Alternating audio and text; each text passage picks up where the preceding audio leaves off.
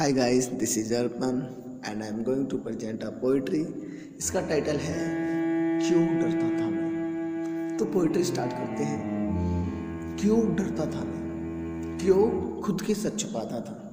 रोक दिया था मेरे अंदर बैठे हुए सच ने ही मुझे। खुलने तक नहीं दिया था। मैं अपने सच भी दूसरों को समझाता फिरता था। भाई क्यों समझते हुए मेरा सच? मेरे अंदर बैठे हुए सच ने ही मेरे सच पर पर्दा डाल दिया था। कोई मिला भी तो नहीं था।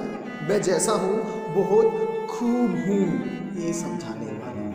ना जाने मैं खुद को क्यों खोखला समझता था।